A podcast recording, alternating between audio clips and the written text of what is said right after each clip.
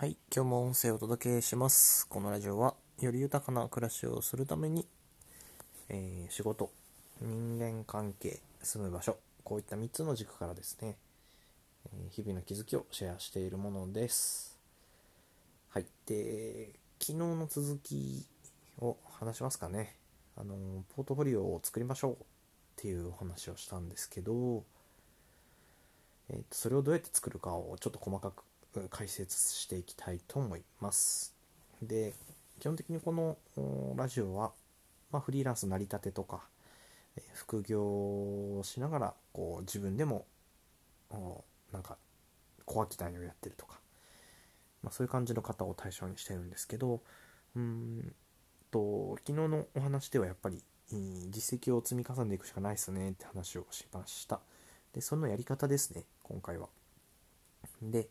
結論から言うと、知ってる人、身近な人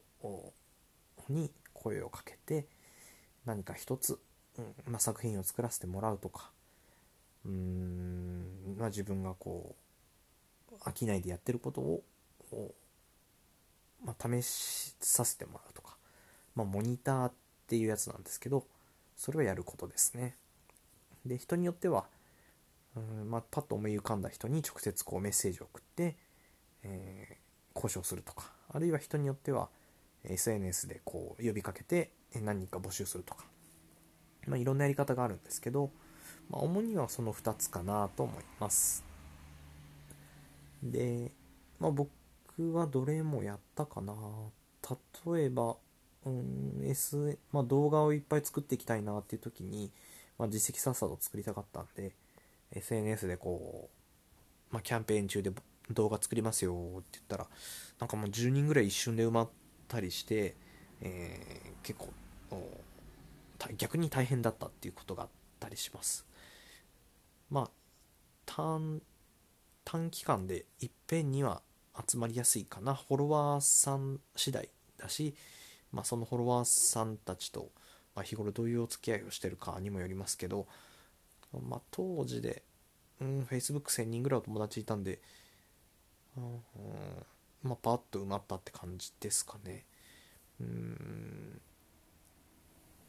ただやっぱりそこからお金につながったっていうと全然まだまだないので、本当にもう作品例を公開させてもらうっていう前提で、修行期間みたいな感じだったですね。それでも1、2ヶ月、結構ハードに動き回ったなっていう実感もあったりします。あとは一番いいのはやっぱり直接このこういう人をお客さんにしていきたいっていうような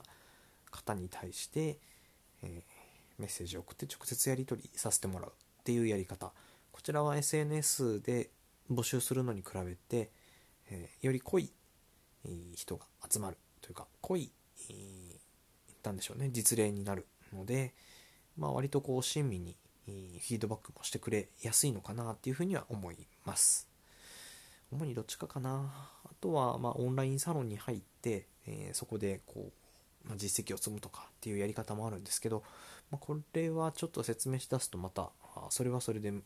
いろんなテクニックがあったりするので、ここについてはちょっと触れないでおきますが、いずれにせよこうポイントはその、コミュニティを使うのでも知り合いを使うのでもそうなんですけど、自分のことを認知してくれている人の輪の中で、まずは、自分がその道の専門家だなっていうところの認知を取っていこうっていうところを意識するといいんじゃないかなというふうに思います。なので今だと大野で動画って言ったら、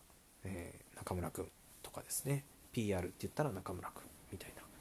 感じのところを目指してやっているので、そういうふうにこう仕事をこういう仕事をお願いしたいなっていう時にあなたの名前がタグ付けされるようなところを目指していくっていうのがいいのかなと思います。失敗談としてはいろいろあるんですけど、やりたいことを好き勝手やってたら何やってる人か分かんないって言われちゃったとか、こういうのは割と何でもかんでもやりたい好奇心旺盛な人に起こりがちな事例だったりします。まあ、動画もやってホームページもやって PR もやって、畑もやってゲストハウスもやってってやってると、何してる人みたいな感じになりがちなので、そこはやっぱ注意ですね。まあ、何でもやりたい気持ちはあるんですけど、もう何か一つでまず尖りましょうっていうところがやっぱ第一かなと。あとの失敗例で言うと、やっぱ一番は時間がなかなか取れないっていうところですかね。ここはすごいもどかしいところが続くかなと思うんですけど、まあ、そこを打破するためには、まあ毎週必ずやっぱり時間を取るとか、平日早く帰るとか、あるいは、まあ、オンラインのコミュニティを使うとか、まあ、そういったところをうまく活用されるといいのかなというふうに思います。はい。というわけで、実績を早く作っていくための方法をいくつかシェアさせてもらいました。よかったら参考にしてみてください。